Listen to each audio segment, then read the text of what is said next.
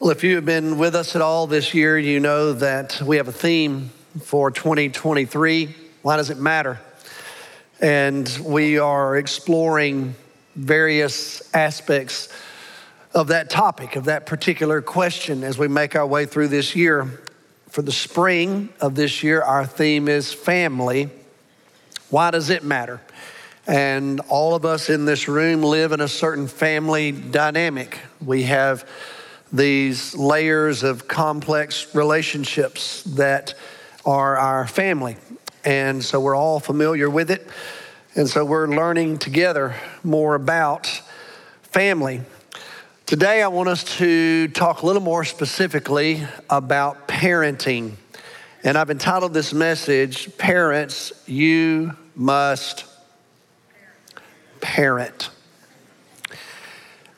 because that's our job to. The text is a very familiar one, Deuteronomy 6. So if you've got your copy of the Old Testament, I invite you to look at it with me. Deuteronomy 6.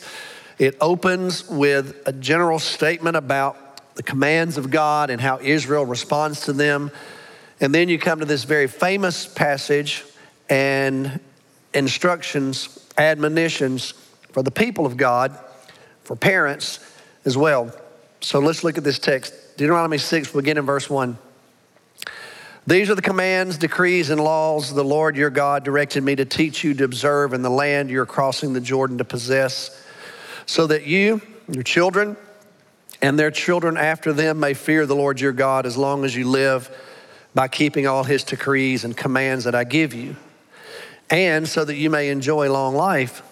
Hear Israel and be careful to obey, so that it may go well with you, and that incre- you may increase greatly in a land flowing with milk and honey, just as the Lord, the God of your ancestors, promised you. Hear, O Israel, the Lord our God, the Lord is one. Love the Lord your God with all your heart, with all your soul, and with all your strength. These commandments that I give you today are to be on your hearts. Impress them on your children. Talk about them when you sit at home, when you walk along the road, when you lie down, when you get up. Tie them as symbols on your hands, bind them on your foreheads, write them on the door frames of your houses and on your gates. Thank you. Powerful passage. So let me talk to you about parenting. Here's what I'd say parenting is, well, rewarding, challenging, fulfilling, depleting, fun, hard, hopeful, disappointing, and necessary. It's our job as parents. You know, um, we have used some TV families to illustrate some of the things we've been trying to address here on Sunday morning. So today I want us to look at a particular episode from Fresh Prince of Bel Air. And uh, Helena Andrews Dyer wrote an article a couple years ago about that particular TV show. It's been over 30 years since the premiere of Fresh Prince of Bel Air. This classic 1990s sitcom. Are y'all familiar with Fresh Prince of Bel Air? Okay. It is what transformed this young, broke rapper named Will Smith into this blockbuster movie star. In uh, the article, Helena Andrews Dyer says it was a grittier version of The Cosby Show. And according to her, it juxtaposed the hip hop culture with black upper class ethos and tackled all kinds of topics racism, sexism, those kinds of things and it was a hit. So, what millennial doesn't jump to finish the theme song's lyrics when they're prompted by in West Philadelphia, born and raised? I mean, I know, I know, I got it, I got it. Trust me, I know. Okay, I got it. But there's one episode, and those of you that watch the show will be familiar with this, some of you may not be, that stands head and shoulders above all the episodes. It, uh, it is Fresh Prince's most iconic hour, half hour. In fact, TV critics say this is the moment in this particular episode when Will Smith was transformed from this young, kind of goofy man into this blockbuster movie star. And so it's when he really, according to TV critics, became an actor. The episode's entitled Papa's Got a Brand New Excuse. And it was a watershed 23 minutes for this particular comedy. Actually, up until this point, they hadn't fully explored the emotional depths of Will Smith's character. They haven't allowed him to express what had taken place. But this is a very famous episode. Y'all know that Will is living with his aunt and uncle because his father abandoned the family. Y'all remember the, the context of the show? And so you don't hear much about the dad necessarily.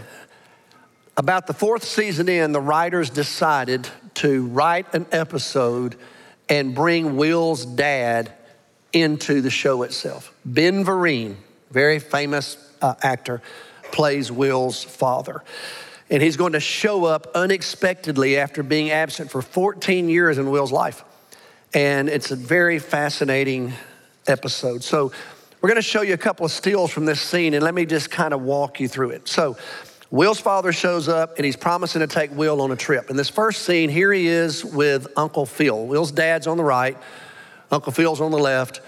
And Will's dad is promising to take Will on a trip, hadn't been with him in 14 years, and now he's decided he's not gonna do it. And Will has gotten all built up. Will has bought a present for his dad. He's packed, he's ready to go. But the dad tells Uncle Phil, not taking him, tell Will for me that I had to leave. Uncle Phil challenges Will's dad to be a man, and he says, Do your own talking.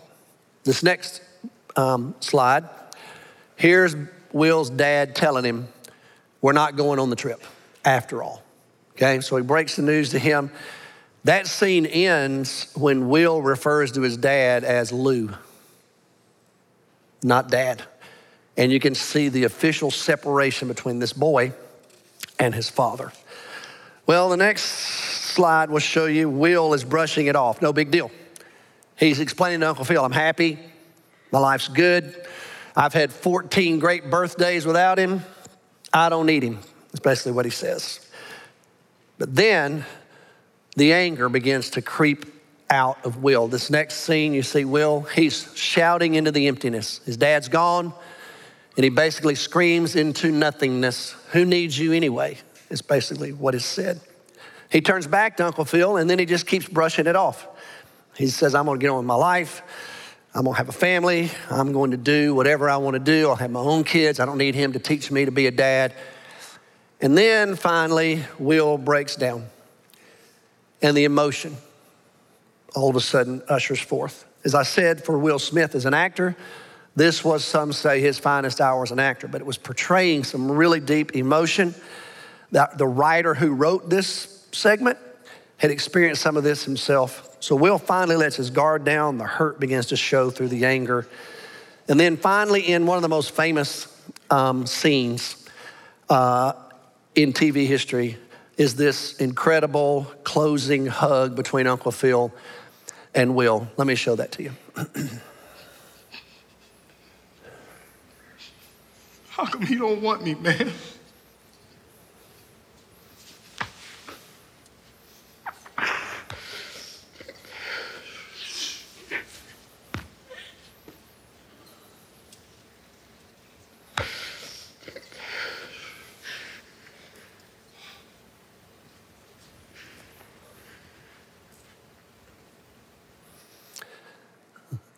The scene ends with the image of this gift that Will had bought for his dad, and it would go ungiven. You know, let's just say this. This is a powerful emotional scene, and it may bring all kinds of emotions to the surface for you because here's what's unfortunate about it. It wasn't just a gripping scene in a TV show, it was that. But unfortunately, this right here has been played out in way too many homes across America. There are way, way yonder too many unparented children. And it's an epidemic. And so, what I'd like for us to do today is just think together about parenting, how important it is, and how badly we need it. I've already said parenting is hard. It's just, and if you don't know it, you hadn't done it. But if you've done it, you know, don't you? Uh, Jim Gaffigan, he said one time, I don't know what's more exhausting about parenting, the getting up early or acting like you know what you're doing. I promise you, I can identify with that. Parenting sometimes, you know, you, you exude with confidence sometimes. You know, you do some things as a parent and you just want to take, you know, take a few victory laps around the house and wave at the neighbors and just go, here it is, exhibit A, I got it going on. Usually, when that happens, you have no idea what's going on. Um, years ago, I clipped this little cartoon, and it is this lady, she's at a party, she's dressed for the party, and she has a, a little saucer in her hand with a teacup, and she's got the teacup held just so between her thumb and her forefinger and her little pinkies in the air, and she's just exuding in confidence. Meanwhile, her slip is down on the floor around her ankles. And the tagline says something like this Confidence is what you have when you do not understand the situation. Parents, that be us. You know, there are times when we take confident steps, there are times when we honestly have no idea what we're doing. And so I'll just let all of you teenagers know that is how it is. Just like you have no idea what you're doing as a teenager, sometimes we have no idea what we're doing. But I'm going to say this to you. If you're in this room right now and you're or you're hearing my voice right now and you've got a, a mom and a dad, a mom or a dad, or both a mom and dad, or a set of grandparents, or an aunt and uncle who cares enough about you to actually speak into your life and try to guide you and love you, then you know what you need to do right now? You need to stop and thank God. Because there are way too many kids in our society that have nobody, and they're just winging it. And I'm gonna tell you right now, that's a recipe for disaster. And so, parents, I know, man, we, we, we make mistakes. Uh, there, there's a this really happened. Beaverton, Oregon, January a year, a year ago, a mom went to one of these little Quick Mart grocery stores and she decided her child was in the back in a car seat and she thought, I just, I just need to get a gallon of milk and bread. It just ain't worth the effort to get the kid out of the car. So she said to her kid, I'm gonna leave you in the car. She leaves the car running. She runs in the store. A car thief walks up, sees the car running, jumps in the car, steals the car. The mom comes out of this true story. The police tell the story. Comes out of the store, her car's gone. She panics. She's standing there about to call 911. All of a sudden, her car comes screeching back in front of her. The thief jumps out of the car and says, Get your kid out of this car. Is this your car? Yeah, get your kid out of this car. She goes to get the kid. He says, I'm about to call the police on you for being a neglectful parent. Now get out of my way because I'm stealing your car. Steals the car, threatening to call the police on her. It's a true story. I mean, I'm just telling you, parenting is challenging. Even car thieves are experts on it. Um, you know, you, you, get these kids, you bring them home from the hospital, you don't know what you're doing. Jim Gaffigan says there are two philosophies when it comes to getting young children to sleep. There is sleep training, which basically involves putting your kids to bed and listening to them scream all night. Or there's attachment parenting, which essentially involves lying down with your kids, cuddling them, and then listening to them scream all night. So, that's just how it is. Um, Lemasters and DeFrain published this book called The Myths About Parenting. People have misunderstandings about parenting. They list five myths. One, child rearing is fun. Number two, children are sweet and cute. Number three, children will improve your marriage.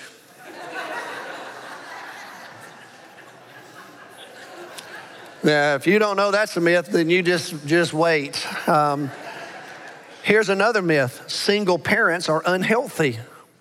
That's just not true. There are a lot of really healthy single parents. Here's my favorite myth: parenting ends when the last child leaves home.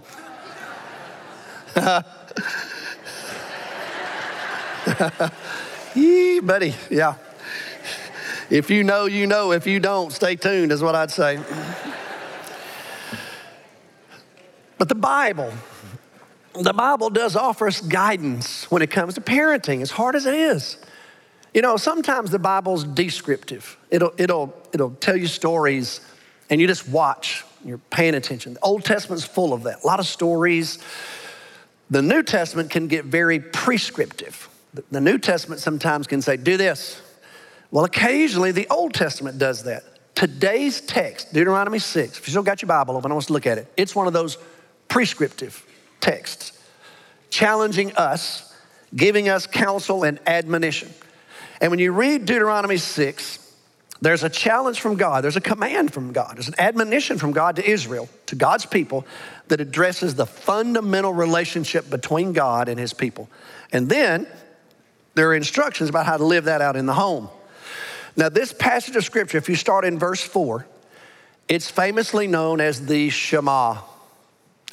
The Shema expresses the core of Israel's faith.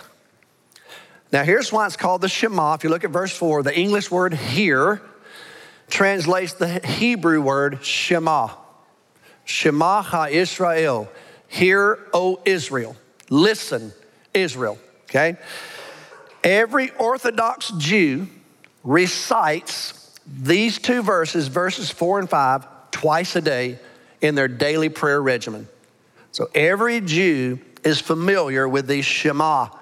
They will say, Hear, O Israel, the Lord, the Lord our God is one. And then they will recite the command love the Lord your God with all your heart, all your soul, and all your strength.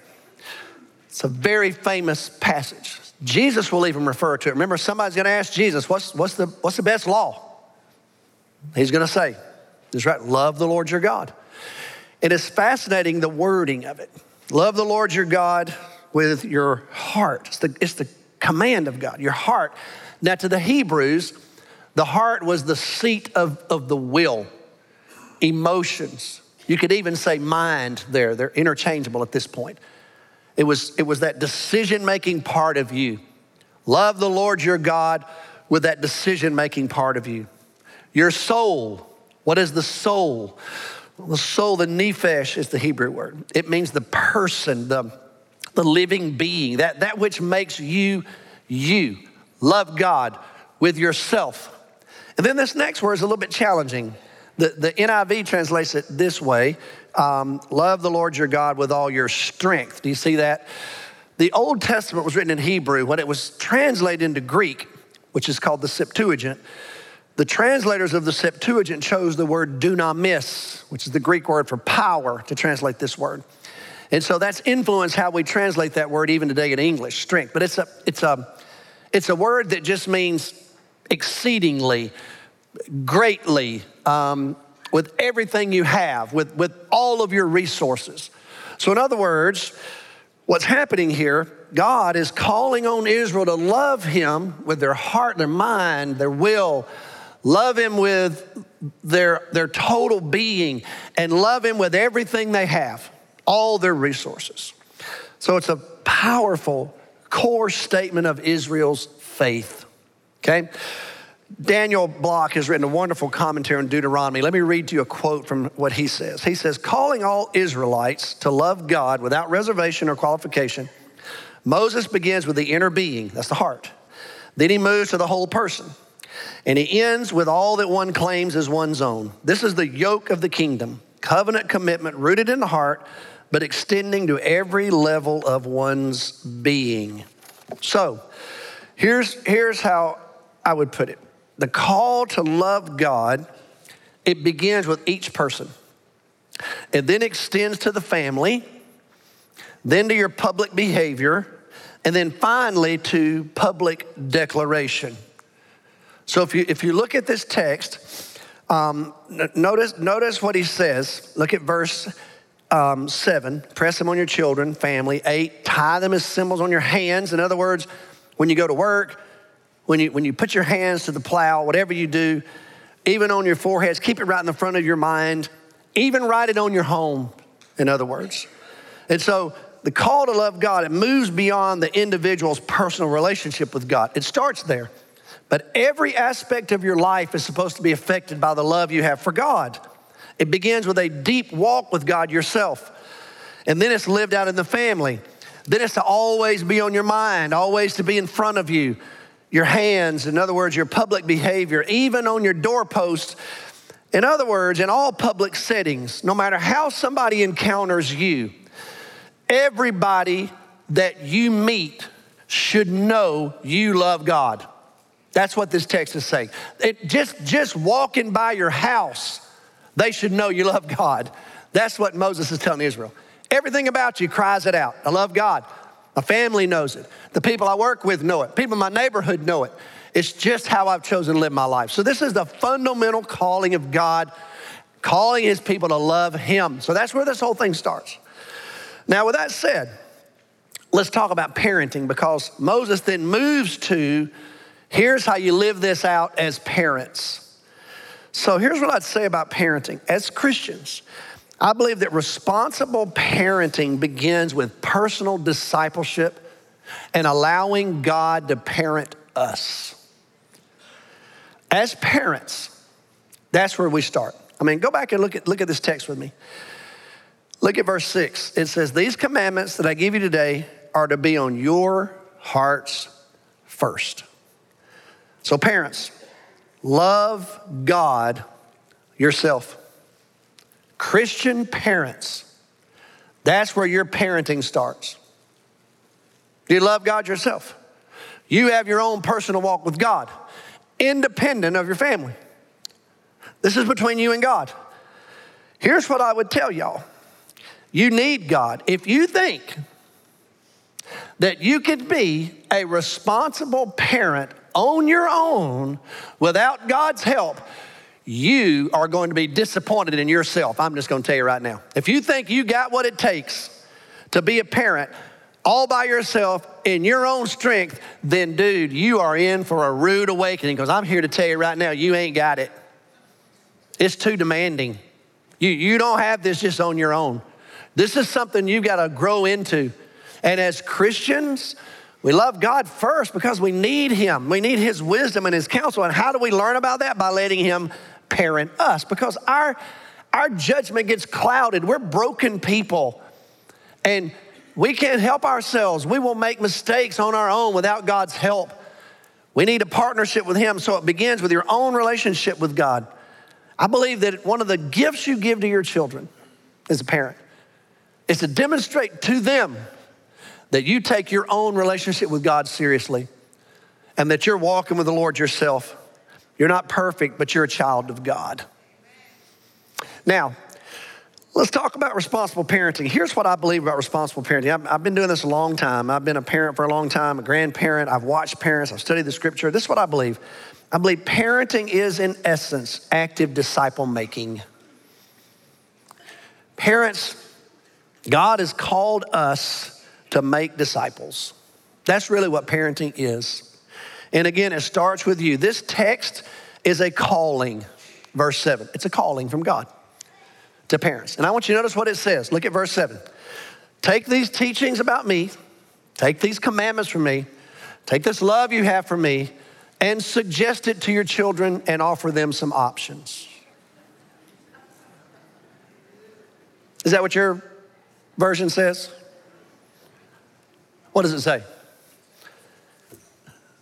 What does your version say? Impress. That, that means um, you, put your, you put your thumbprint on something and you make an impression.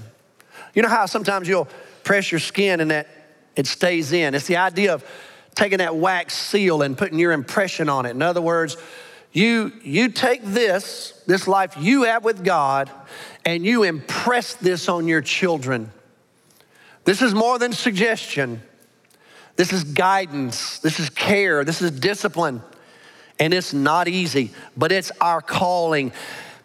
And He doesn't tell us exactly how to do it all the time, but I love the fact that it gives us a context and a structure. Did you notice it? He said, Here's what I want you to do. Here's how you do it. Look at verse 7. Talk about it with them. When you sit at home, he says, when you walk along the way, on the road, when you lie down, when you get up. In other words, it's in your everyday life. This is what you do. You teach your children in your everyday life. You just walk with them, you live with them, you have conversations with them. And you, you figure out the way to do it. You're engaging in everyday life. You're modeling, loving, leading, just in normal life. You know, sometimes I think we want to get so programmatic as Christian parents. You know, we want it to all just be perfect. Sit down and listen to this devotional. Goodness. I want you to know that God loves you, and so do I. so we want this program. Listen, y'all, I want to encourage you do it along the way. Yesterday, I was studying for our, I'm working on a sermon series for the summer on eternity. It's, it's deep, it's hard, immanent frame, transcendence. While I'm in my study, I've got a granddaughter in a tent in front of me on a bed needing paper and folders and construction paper and well there it is okay? So i'm reading the thrill of orthodoxy and this one right here is needing folders and scissors. And so and you know what? Had it been my own kid i'd have said uh-huh this is my granddaughter. It's like hold on i got it. I'll hold on right here and because i've learned this is how you do it you live your life in the everyday don't you and along the way, whatever it is, however you're doing this, it's just your normal life. You know, some people think I've got this really structured life. I don't.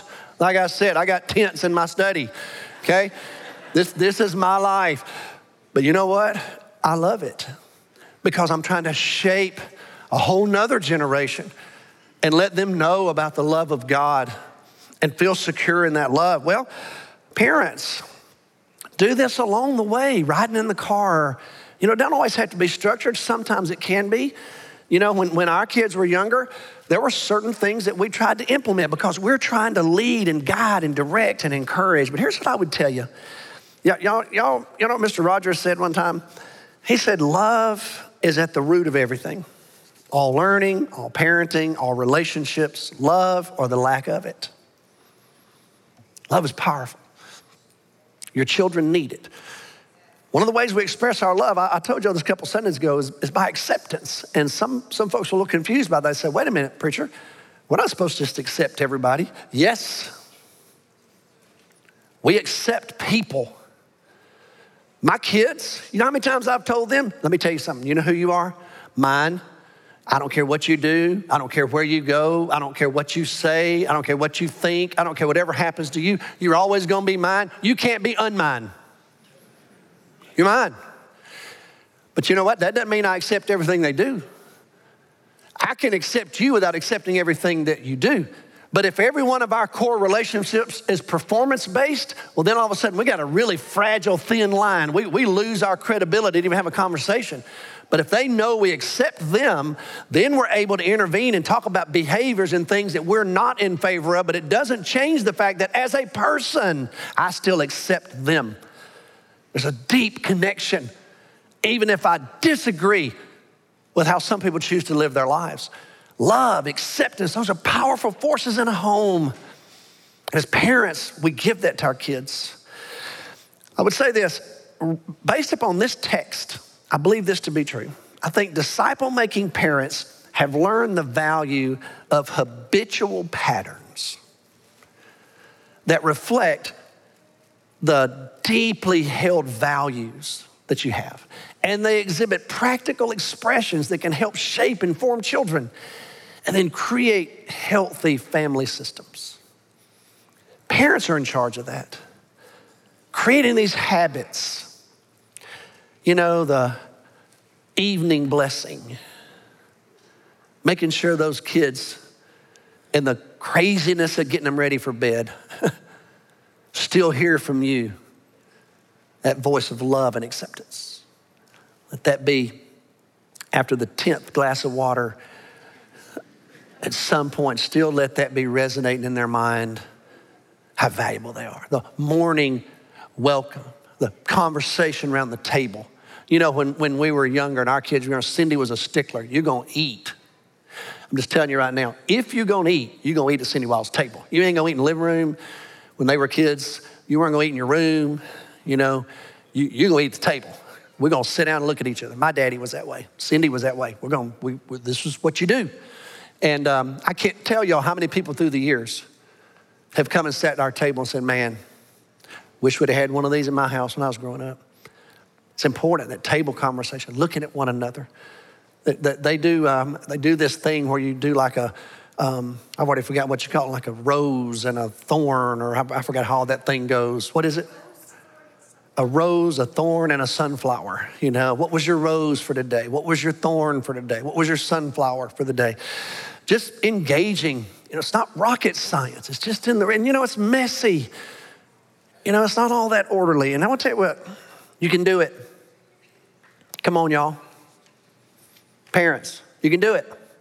It's hard, but you can do it. You can find fulfillment in it. The church, we just want to be here to help you. We, we, we just want to be a resource to you.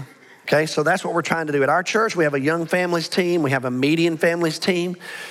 And we're just trying to help you. Do you know, we have some of you are maybe new to our church. Do you know that if you walk right through these doors to my right, to your left, right around the corner, do y'all know there's something there that looks like a house? Have y'all ever seen it? If you've never been in it, you need to go in it. Because what's in there? That's our home life center.